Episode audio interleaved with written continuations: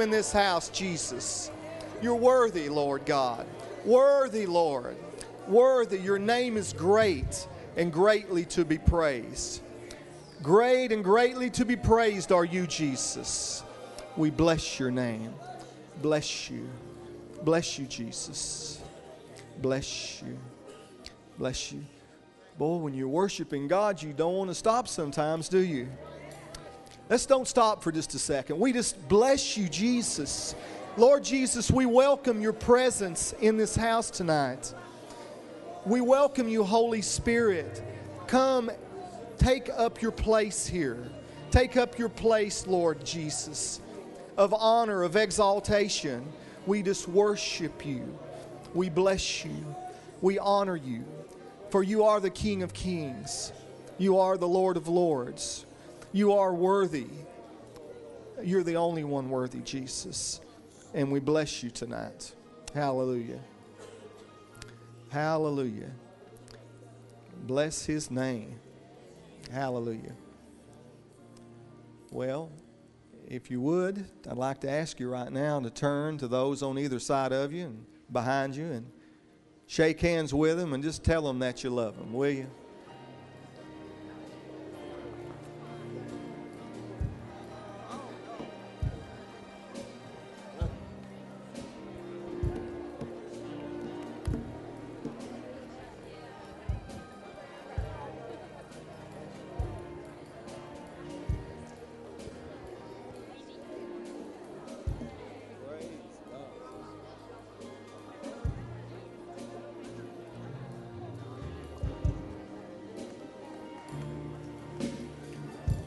If you would, I'd like to invite you to make your way back towards your seat and to go ahead and be seated.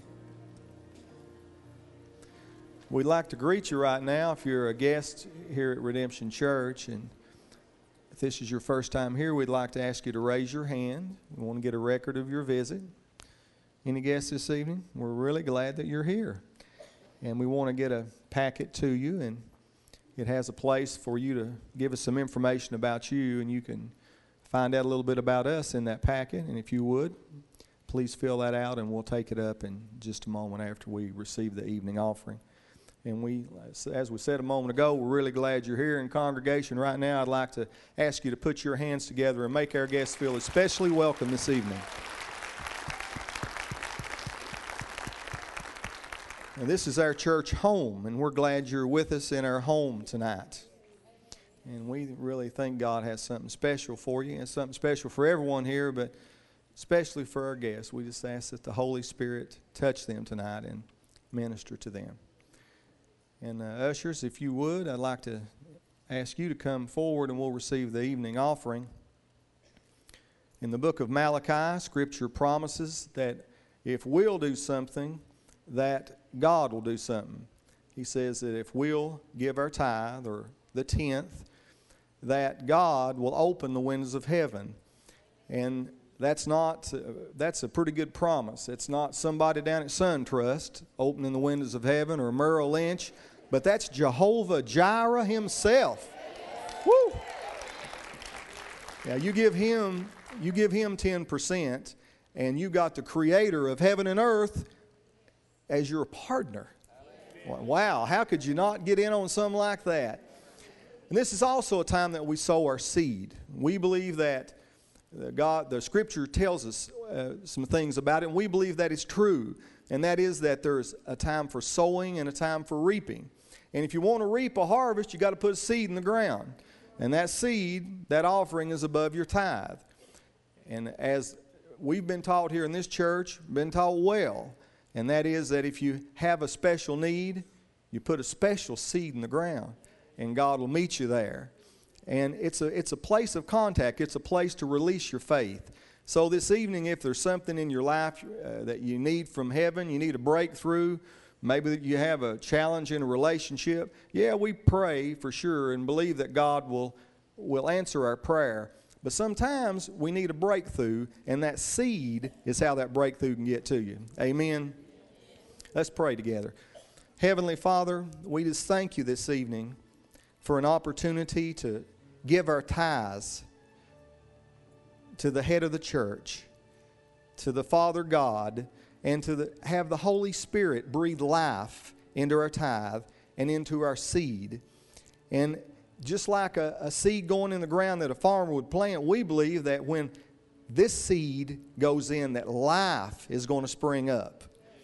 And we thank you for it as we sow in faith. In Jesus' name we pray. Amen.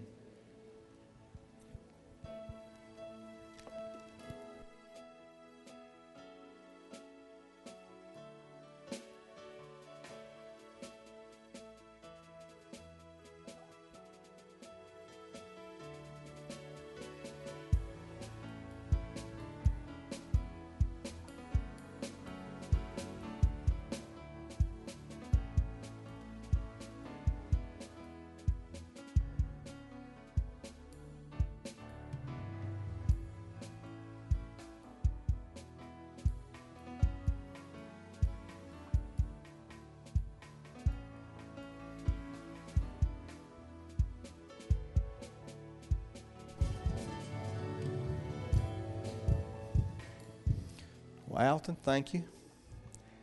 And um, now we'd like to receive our cards back from our guests.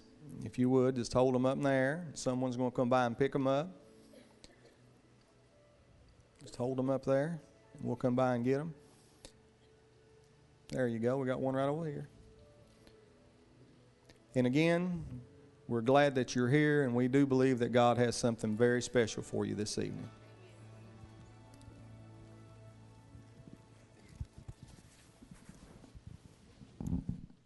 There's just been a spirit of worship in here tonight, don't you think? Praise the Lord.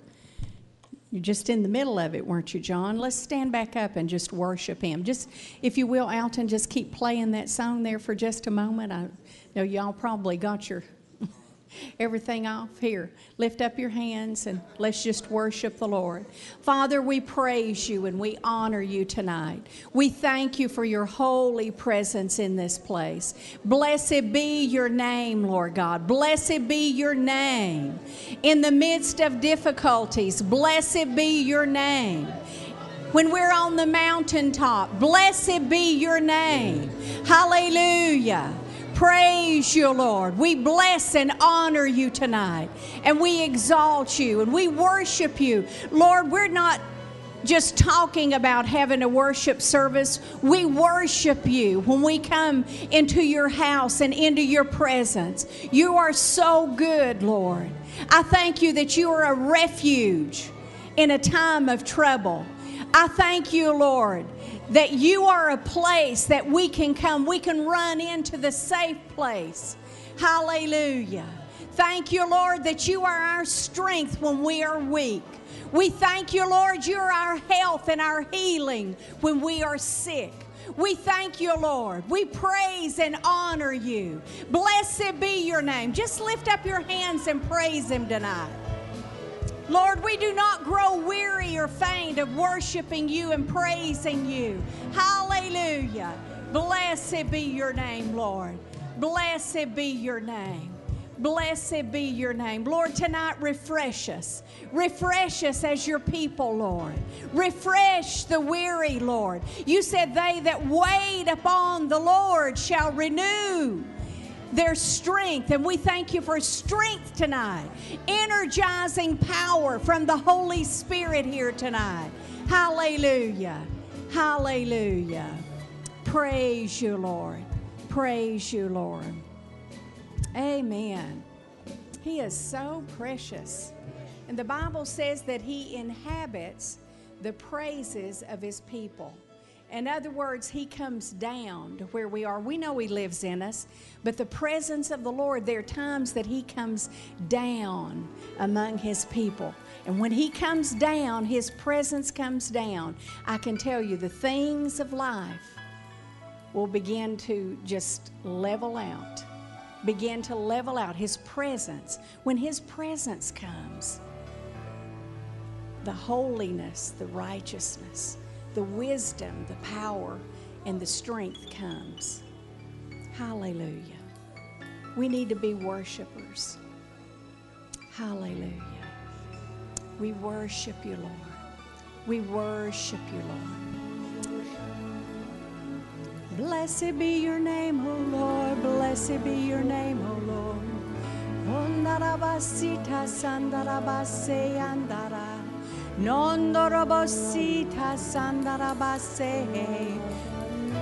Just worship him with your song. I will sing with the Spirit and I will sing with the understanding. Hallelujah, Lord. Hallelujah, Lord. Blessed be your name, O God. Blessed be your name, O God. Oh, Rabasita Sandarabaka. Lift up your song to the Lord. We worship you, Lord. We worship you, Lord. Be glorified, O God. Be glorified, O God. Be glorified, O God. Be glorified.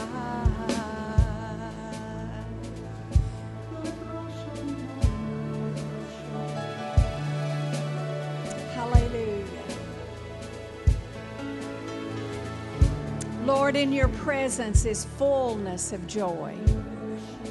Let the fullness of your spirit fill us to overflowing, Lord Jesus. Hallelujah. Thank you, Lord. We honor you tonight, Lord. We honor you. We thank you for your presence. Lord, we do not take it for granted. Your sweet, precious presence that's here tonight, Lord. Have your way, Lord.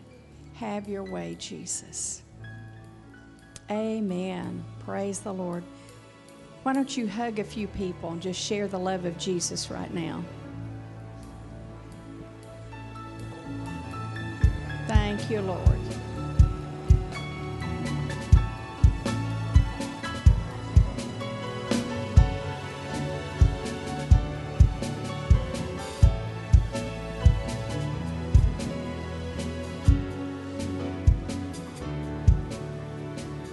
You can be seated.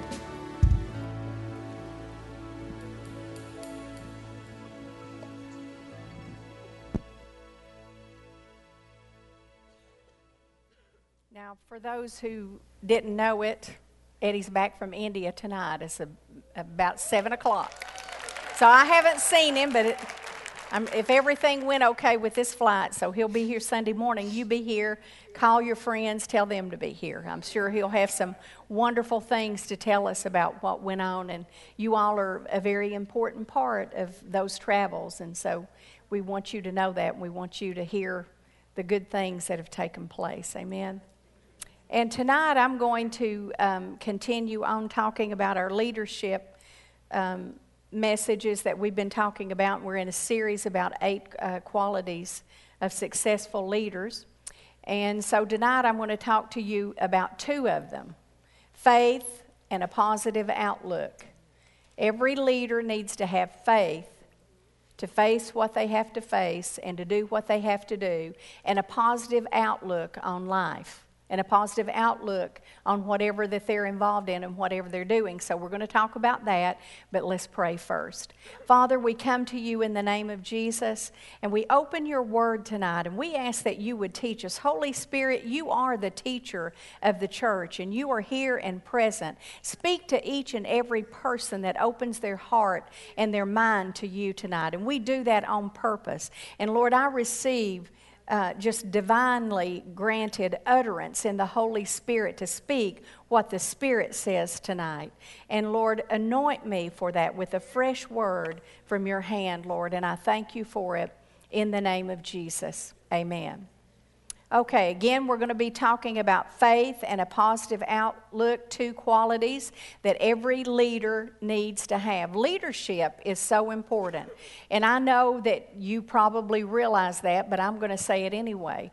Leadership is so vital to the body of Christ and to the world at large. People are looking for leaders who are strong leaders, who have good character, good qualities, uh, that uh, are honest people, fair people, and can take them where they need to go, can take a church where it needs to go, can take a business where it needs to go, can take a family where it needs to go, whatever the case may be, wherever leadership uh, uh, is needed, you know, that's uh, the God kind of leadership. He wants us to take it further and go on and accomplish some things. You know, uh, as a, a leader, you can't be passive. I know that that should be obvious. You can't be passive. You've got to be full of faith and full of zeal uh, for whatever you're involved in. And here we're going to talk about the church and work in the church mainly here because that's where we are tonight.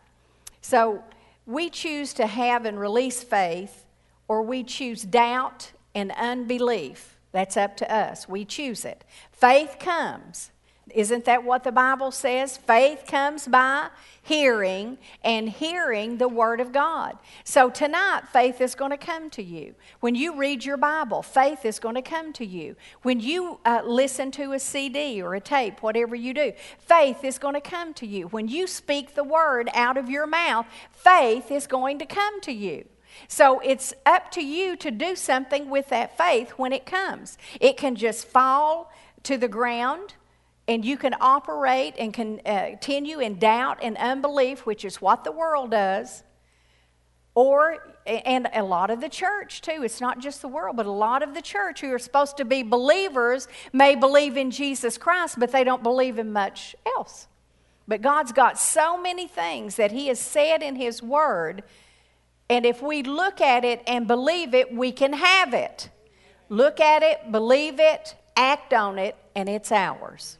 So we, we have a choice. Faith will come. Will we believe when faith comes, or will we doubt and not believe? It's up to us to make that choice. God does not force faith on anybody. I know lots of Christians who are unbelievers when it comes to anything except salvation. If you tell them that God wants to heal your body, or God wants to provide for you, be Jehovah Jireh, then they do not believe that. There's doubt and unbelief.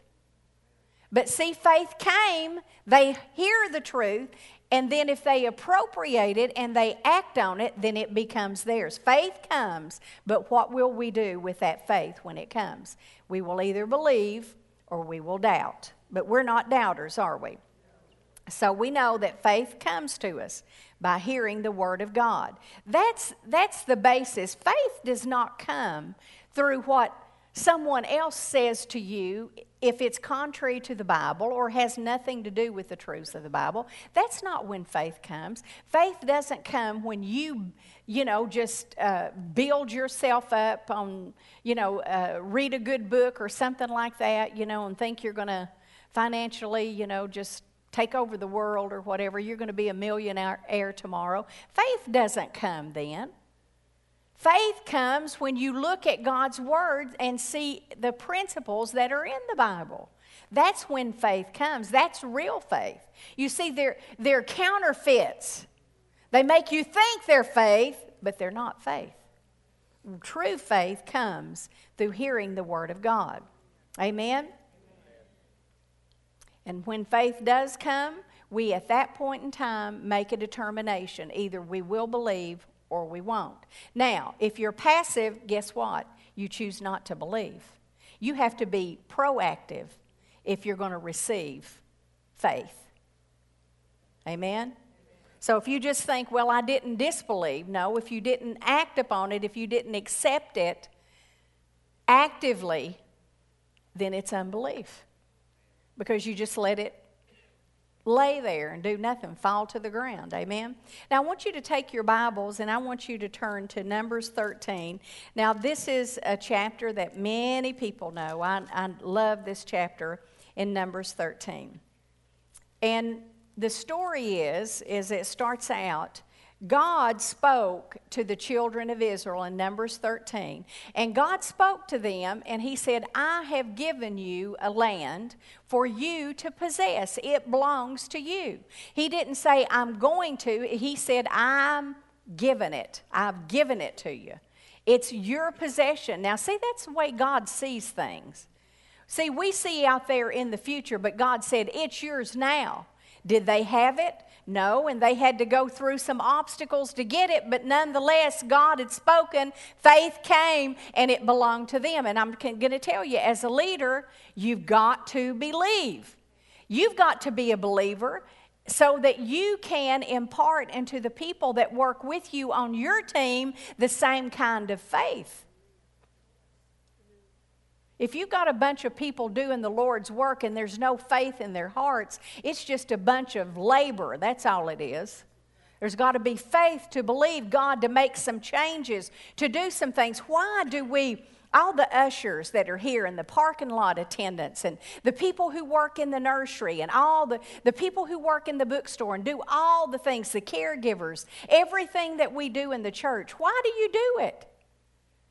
Not just so you can have something to do, but so you can see changed lives. And that's what the God kind of leadership is all about. And you must have faith to make changes. You have to have faith when you just week after week after week continue to do things and you might not see differences. You've got to believe that God is in there working for you, God is working in the lives of people changing lives. People are being born again, filled with the Holy Spirit.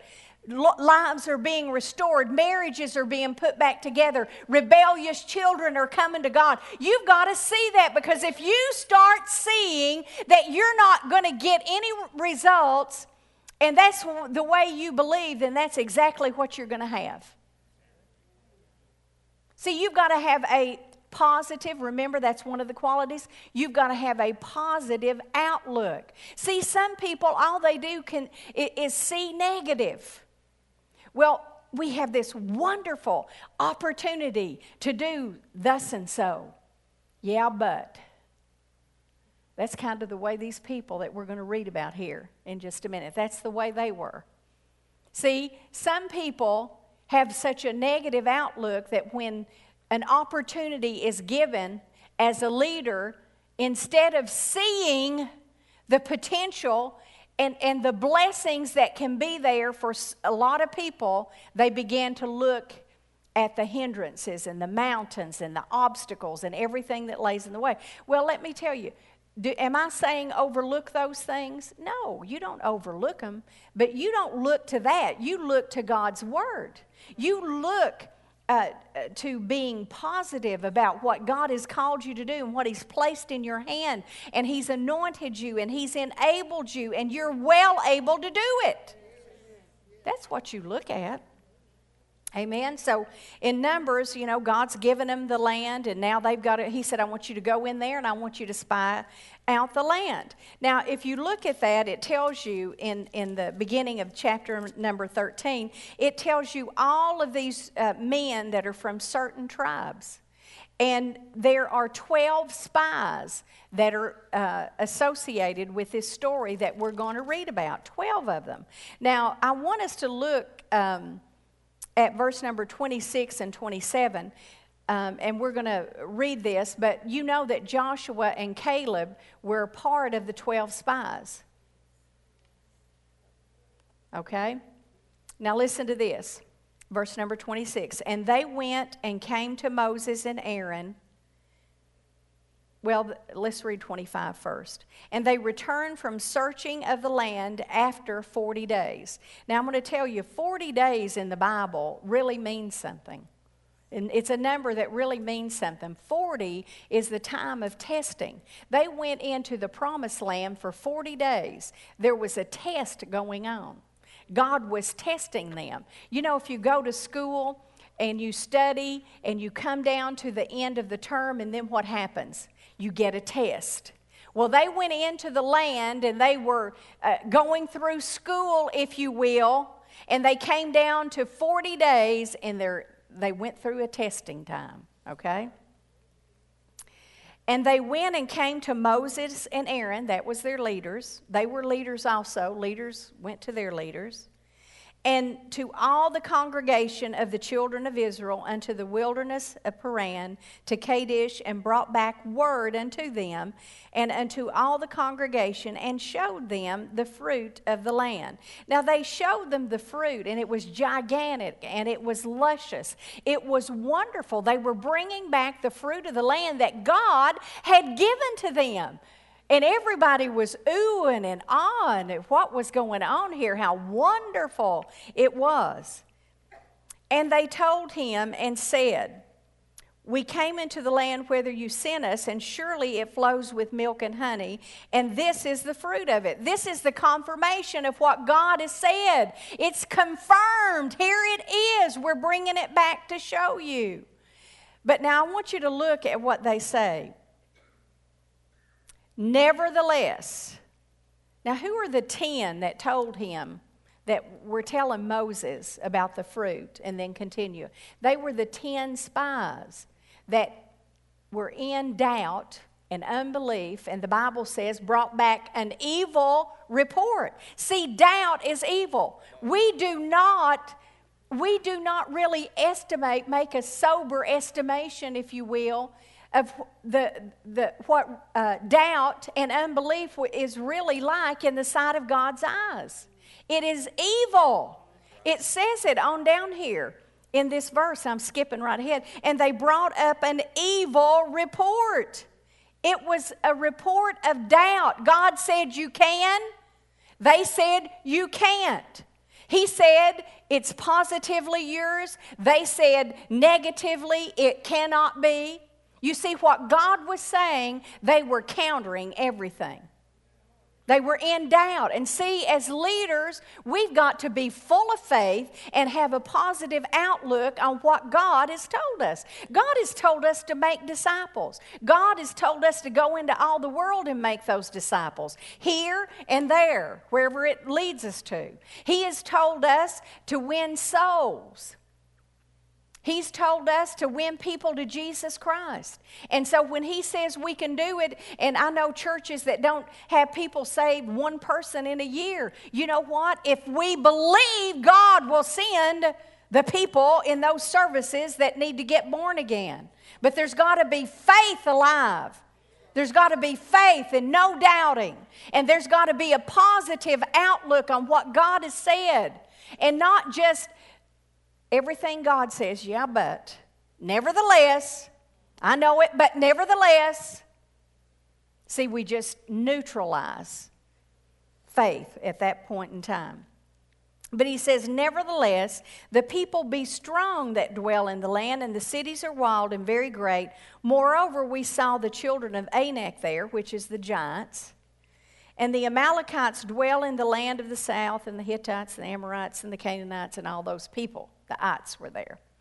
And so it's the same way for us, folks. When we do what God has called us to, to do as leaders in the body of Christ, in whatever capacity that is, then we're going to run into the Amorites, the Hittites. They just got different faces and different names. That is all. It's the same thing that we face today, it's just got a different face. And it's never been any different, and it never will be any different. Obstacles are in the way. Challenges stand between us and God if we allow them to. But you know what I like to see? I like to see God in the middle. I like to see us, God, and the mountain. God is there and we're able to get there. But see, what we want to do is put the mountain in the middle and put God on the other side. And here we are with the mountain and God. And God said, I'm in the middle of it. I've given you that mountain, I've given you that place. You just hold my hand and I'll take you over it. I'll take you through it. I'll knock it down. I'll do whatever I have to. Amen? And God can. Amen? So as you read in verse number 26 and 27, you see there that they admit that God's promises were true. What God had told them, it was true. They admitted that, but went on to say, nevertheless. See, that we need to take certain words out of our vocabulary, and I've really tried to work on this. You know, when I hear something and I know that, you know, we need to look another way at it, instead of saying, but, nevertheless, I'm, I've started saying, and we need to think of this, and we need to think of that. Why? Because I want faith filled words, and I don't want to discourage myself and discourage other people. And see, I understand you have to look at issues. You see, a good leader does not overlook things. You just go beyond them. You look at God. Look at Jesus, the author, the finisher, the developer of your faith. Look at him, and he'll take you through. Amen? Okay. So they admitted that there were good things there, but they still took the negative approach, had a, negative outlook. Amen? And then, plus, they said, nevertheless, and then they went on to say, moreover. In other words, yeah, but. That's exactly what they were saying. Plus, we saw the giants. It was all the other stuff plus the giants. All they could see was problems, hindrances. That's all they could see. They could not see the promises. And we've got to see the promises. Do you know how you see the promise? You don't see it with your natural eye, you see it with the eye of faith. See, in your spirit man, there is, a, uh, there is spiritual vision. And spiritual vision helps you see what other people cannot see. You take, two, uh, you take two people, one full of faith and one that's a doubt and unbeliever and you tell them to look at something, and what they'll come back and report to you is just like these people here. Jo- Joshua and Caleb brought back a good report. We can do it. God's given it to us. Let's go get it. And what did the other 10? No, I know it's there. We saw it with our own eyes, but we cannot do that. We cannot do that. See, that'll, that'll kill leadership right there. You get, you get the plan of God and then you go with it. Amen? So we have to ha- have the eye of faith. Now let's look at verse number 30. And as we look here, it says, And Caleb stilled the people before Moses and said, Let us go up at once and possess it, for we are well able to overcome it. Now I want us to look here just a minute. Caleb told the people, He said, Be quiet. You remember another time in the Bible where they, were told to shut up and march? You remember that when they were going to take Jericho? Why? Because they were going to mess up the plan of God if they didn't close their mouth. Do you know, as leaders, we can mess up the plan of God if we do not close our mouth? At certain times when we want to start speaking contrary, you know, talking about the obstacles, talking about uh, the people that we can't get to do what we need them to do, talk about attitudes and all of that. I tell you, I talk to God a lot about it, but I'm not, I, I try not to talk to other people about it because it will neutralize faith. And Caleb knew that. And Caleb said, Be quiet, hush your mouth. My grandmother used to tell me that. You know, when all the grandkids, she had so many grandkids, you know, and we get in, in her house or out in the yard and we'd just be making so much noise, making a ruckus. And she'd say, Hush! And I'm sure that's what Caleb did. Hush! Just be quiet. He stilled them. He tried to say, Look, you're going the wrong way. You got the wrong outlook on this. Be quiet and listen to me. Let's go up right now and do what we've got to do at once. Why did he say at once? Because I'm going to tell you, a lot of times in leadership and uh, the team that works with leaders, you can procrastinate, you can put things off. Oh, tomorrow we'll do it, you know, but he said, let's go right now and take care of this. And don't give yourself more time to get in doubt and unbelief. Let's go up at once. Now, you know, we're not talking about being hasty because the Bible has something to say, you know, about being hasty, making hasty decisions. That's not wisdom. So we're not talking about that, but we're talking about when the plan of God is there, you don't have to, uh, you know, take 30 days of prayer and fasting. You can go get it. Do your prayer and fasting before it's time. And then when the time gets here, then you're ready for it. See, I like because we're pray, praying and fasting in January. We're getting ready for the rest of this year. We're preparing for what God has. And so many people right now are praying and fasting and preparing for what God has for us. Amen? And I tell you, fasting will allow faith to come alive in your heart. It really will because it, it gets your mind and attention off of the everyday things of life and centered in on what's the important things. Amen? And so Caleb told the people to be quiet and don't keep thinking about how you can't, but think about how we can. And that's what I want you to think about. And he said, For we are well able to overcome. See, overcome denotes victory. We're well able to conquer those giants. We're well able. God has equipped us with what we need. And it, he's not talking about physical prowess, he's not talking about physical strength. He's talking about the spiritual. He's talking about the ability to overcome through faith. We can overcome anything through faith. Faith is the victory that overcomes the world. The world in which way? The world system, the world's way of thinking, the world's way of doing things, the world's way of handling things. However, they handle it, if you do it through faith, you will overcome and you will come out. And, and they can all be standing around you. No, you're not going to make it. You're not going to make it. You remember how Eddie and I shared with you when we started this church and we had so many people telling us, don't do it, don't do it. We've got too many churches in Knoxville. Don't do it, don't do it. it you know, you don't need to do that. Don't go do something else, you know. And we just said, we're well able to overcome. Just be still because we're going up at once. You know, because we'd already heard from God. We weren't trying to, you know, not get counsel. We did all that before. But when we knew what we knew, we weren't going to allow the doubt and unbelievers to stop us. Amen? All right. So let's look at verse number 31 and 2 here. But the men that went up with him, see, but the men. Nevertheless, moreover, but the men that went up with them said, Now listen to what they said. Now you know this principle, but you can have what you say.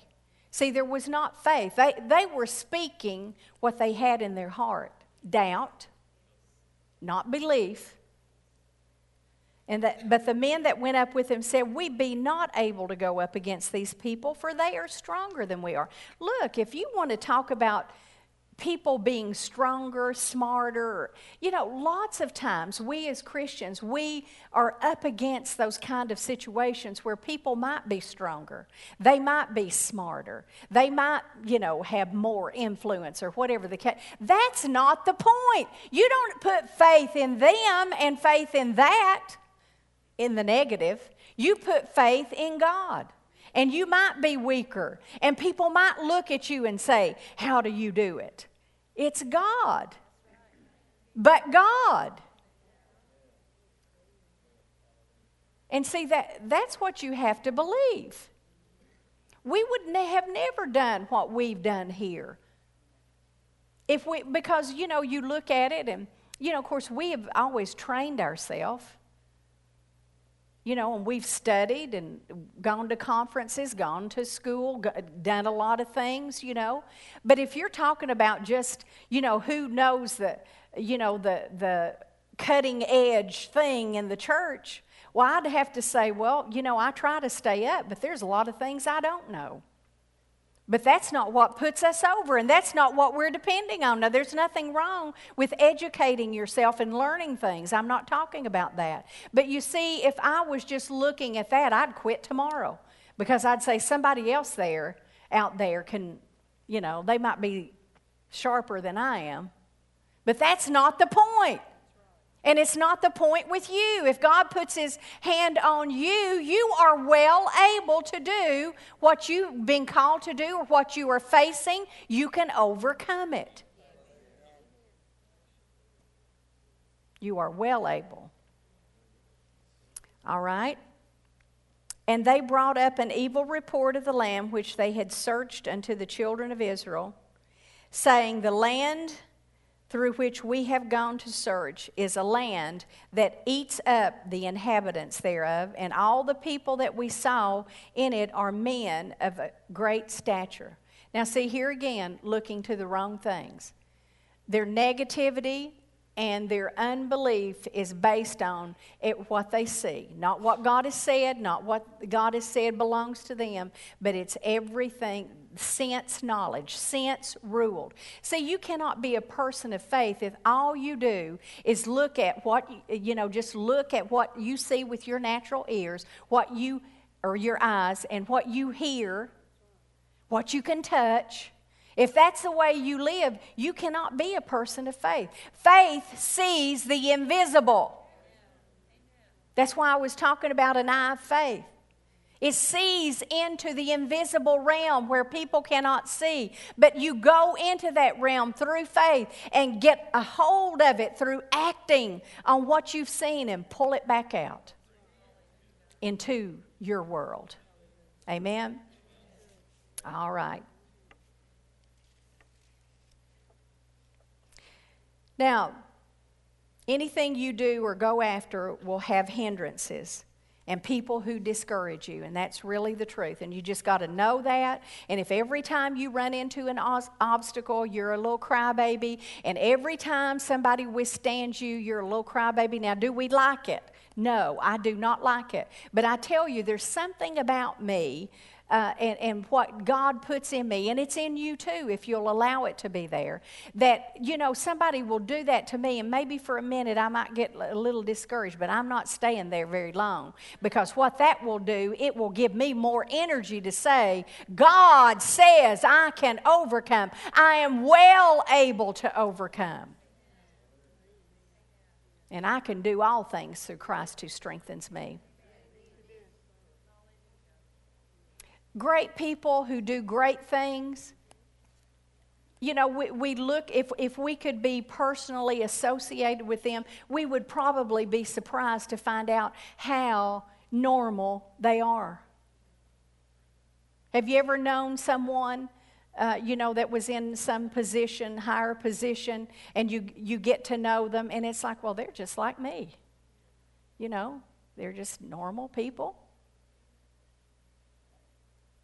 And see, we, we want to uh, believe, put it, people up on a pedestal when everybody has to get to where they're going the same way. And faith will put you over. Amen? Praise God. Now, God calls their assessment of the situation evil. When they come back and what they were telling everybody, He said, That is evil. And we don't need to be giving evil reports Evil means unbelieving reports. Amen. Not only do they give an evil report, but they exaggerate. They instill pe- fear in the people. You see, what we do and say as leaders multiplies in people. And through the exaggeration of the negative, it placed something in those people. And if you read in the, ne- uh, the next chapter here, it, it really hindered the, the potential that God had placed in them in, in chapter number 14, 1 through 2 and 3 in there. It hindered the potential that God had placed in them because they listened to the evil report. So, see, not only does our unbelieving leadership and our you know, wrong outlook affect us and what we do, but it affects other people. And it's contagious. When you're negative, it's contagious. Well, did you see so and so? Can you believe that? Uh, no, I can't believe that. And what about, and here we go, and just, you know, it just spreads. And that, that's evil. Now, So we see here that the, uh, let's just read in 14, verse number 1. The congregation lifted up their voice and cried, and the people wept that night. Now, see, they should have been having a party and they should have been rejoicing, but instead of that, they were all crying, having a pity party. Oh, woe is me. And all the children of Israel, what did they do? Say it out loud. You see, the evil report, the doubt and unbelief, and the negative outlook brought murmuring among the whole congregation of people.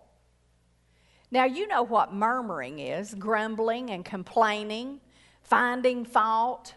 And see, I'm going to tell you, they got in a lot of trouble. And if you read on over here, you see how much trouble they got in because they murmured. You see, and, and, and it was secondhand offense. It wasn't even, they didn't go into the land. God had given the promises. They were probably, you know, uh, wherever they were, uh, uh, you know, waiting for that good report to come back. And yeah, we're going to get a new land to live in. We're going to have new homes and we're going to have an abundance. You saw, you know, the grapes and all the things that they, the fruit that they brought. And we're going to, it's going to be wonderful. But instead of that, they listened to the, the 10 spies instead of listen, listening to Caleb and Joshua, who said, We can do it. They listened to the 10 who said, There's no way. We're like grasshoppers. You know, they had a really poor self image, didn't they? We're just like grasshoppers. Don't see yourself as a grasshopper. See yourself as a child of God. See yourself as a king and a priest under your God.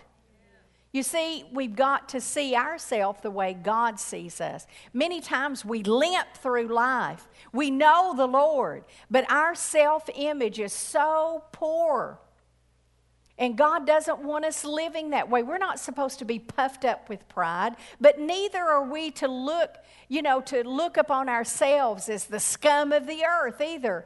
Jesus paid an awesome price to buy us, and we are God's children. And we we are something. We are somebody. We are somebody. If Jesus would die for us, we must be pretty special, don't you think? See, what we want to do, though, is we want to look at all of our shortcomings, and the devil wants to make sure that we do that.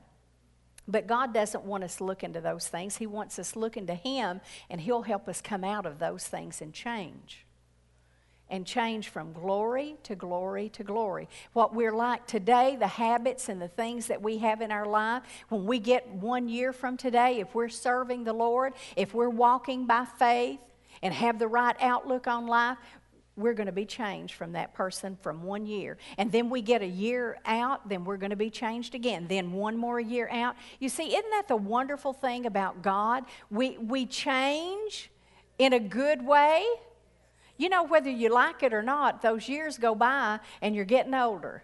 You know, all you have to do, I look in the mirror. I use one of those when I put my makeup on. I use one of those five times mirrors. And sometimes I forget I don't look quite that bad, you know, because it shows up everything. We don't need to be looking in the five times mirror at ourselves. Spiritually speaking, you understand what I'm saying. We need to let Jesus clean us up, wash us up. How does He clean and wash us? He says, You, in John 15, He said, You are clean through the Word. So if you want to get that junk out of your life, get in the Bible. Because when you get in there, you see yourself. It is a mirror, and you begin to, oh, I'm not supposed to do that. Oh, and I need to do this, and I need to talk like this, and I need to walk like this. I need to act like this, and I need to treat people like that. You begin to see it. And you begin to see yourself in that mirror. And if it's a five times mirror, it's good what you see. You begin to change. Amen? Praise the Lord. Um, let's see where I want to go here. Okay, they begin to murmur and they, I interrupt myself so much, I have to look and see where I need to be. But they begin to murmur and they begin to complain. And God gets really upset with them. And that tells us something right there that God does not like complaining and murmuring and going on. And how many of you know we all do it from time to time? But it got these people in serious trouble. It got them into so much trouble that God said, okay, what you've spoken in my ear, that's what I'm going to do to you. You've said we're going to get out here, we're going to die, we're not going to make it. He said, Okay, that's what you say, that's what you can have. It's yours. But now all the children, all the, the people, you know, I think it was 21 and under, they got to go into the promised land. But all those people who got up because of 10 spies or leaders and listened to the evil report, and they were destroyed in the wilderness. They never got their inheritance. You see, the whole thing was about inheritance. God had an inheritance for his people, but they could never have it. Folks, get a clue. We've got an inheritance. God God has given us a, a, a plan right here, the New Testament.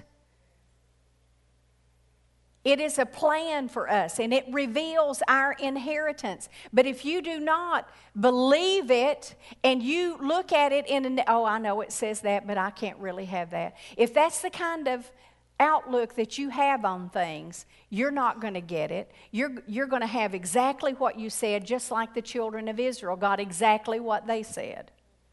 That is such a powerful truth. And this is not just a little story, this is the truth.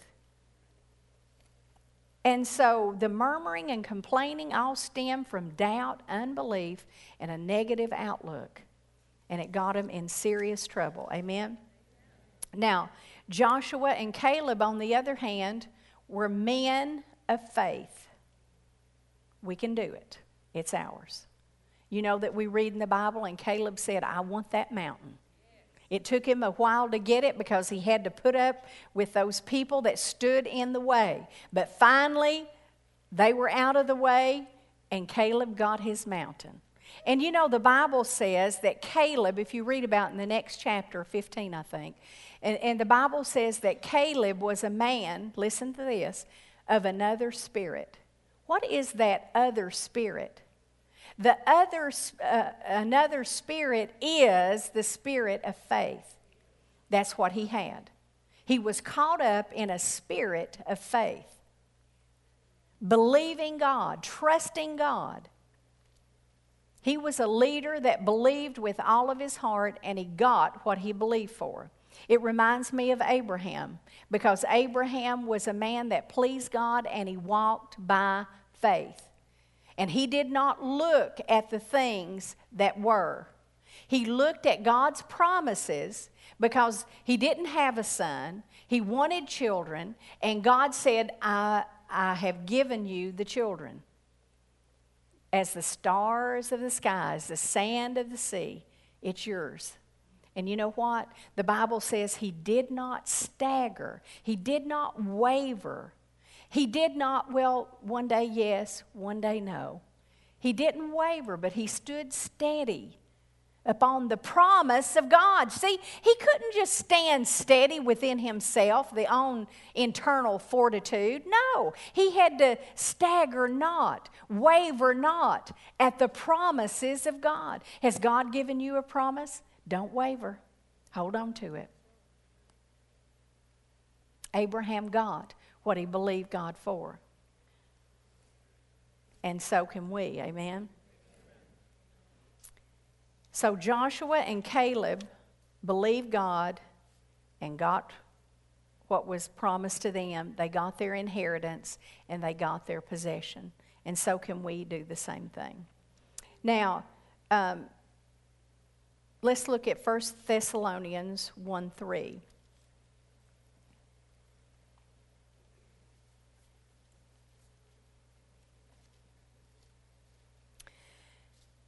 We are bound to thank God always for you, brethren, as it is meet, because that your faith grows how?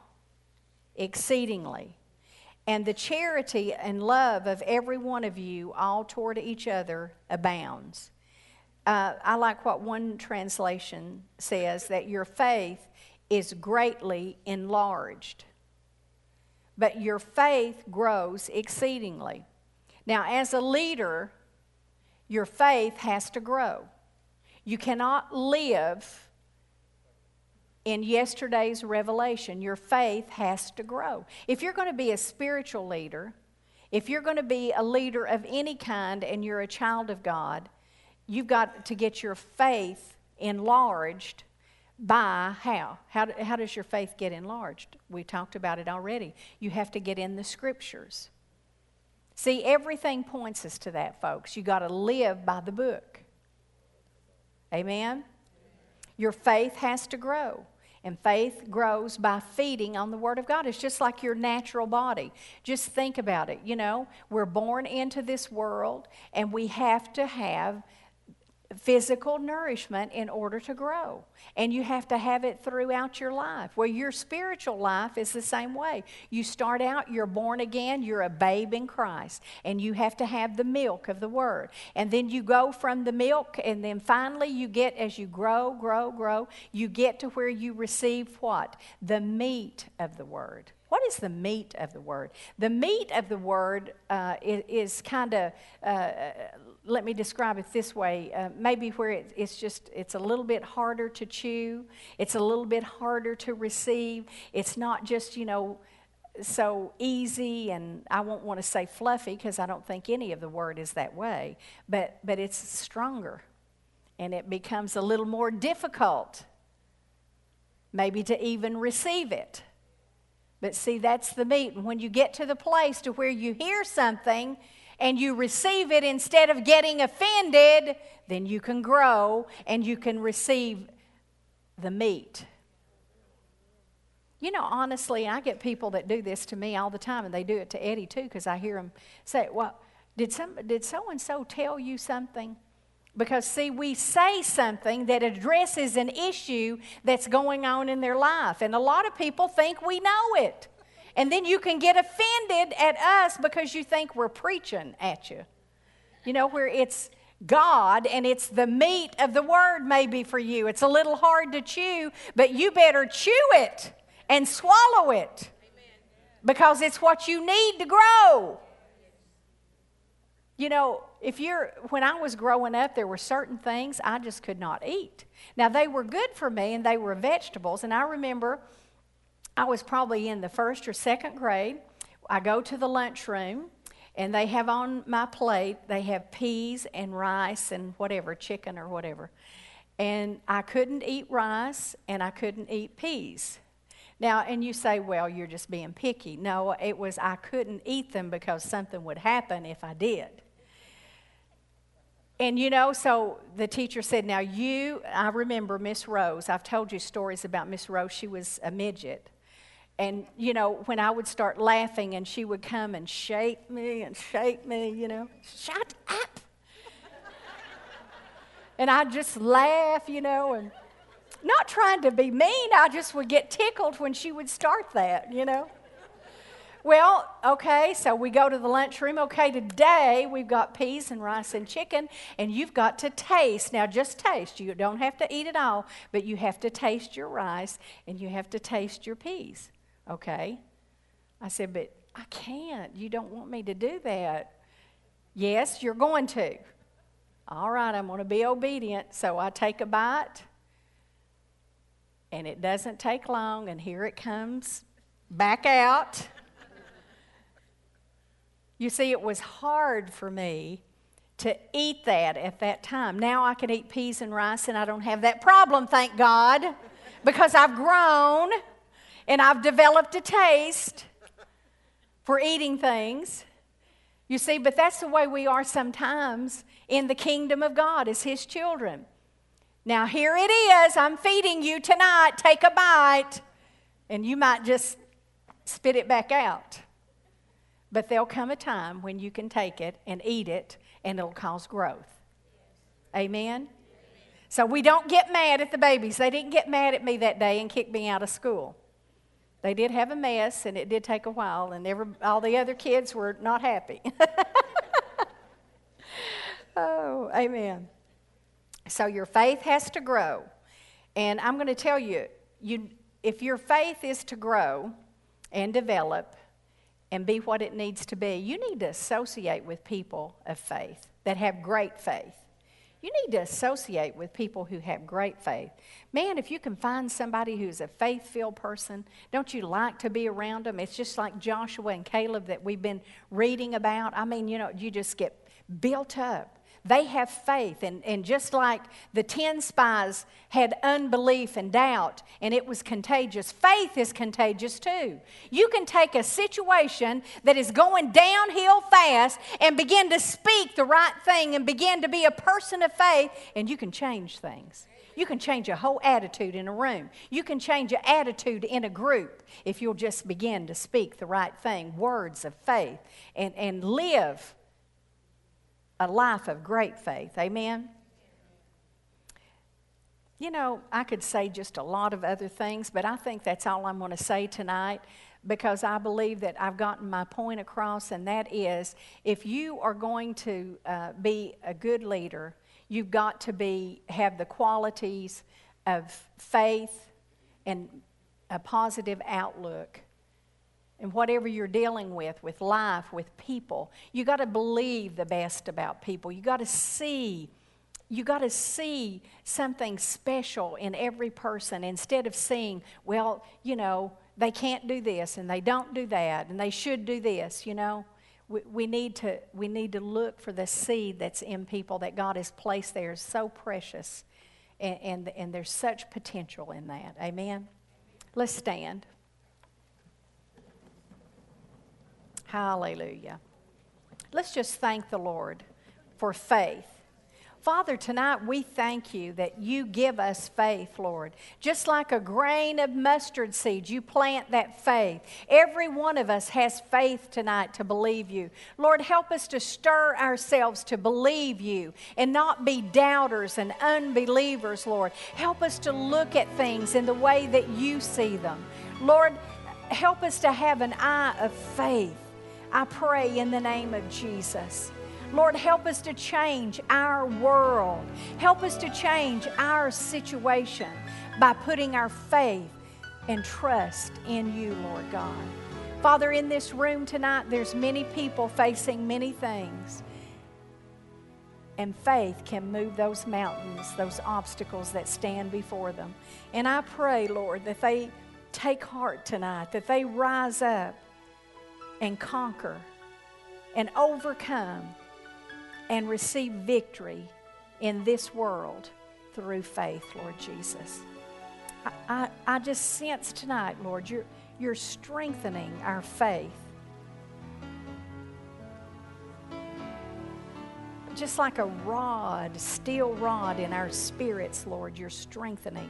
You're going to help us to stand taller and stronger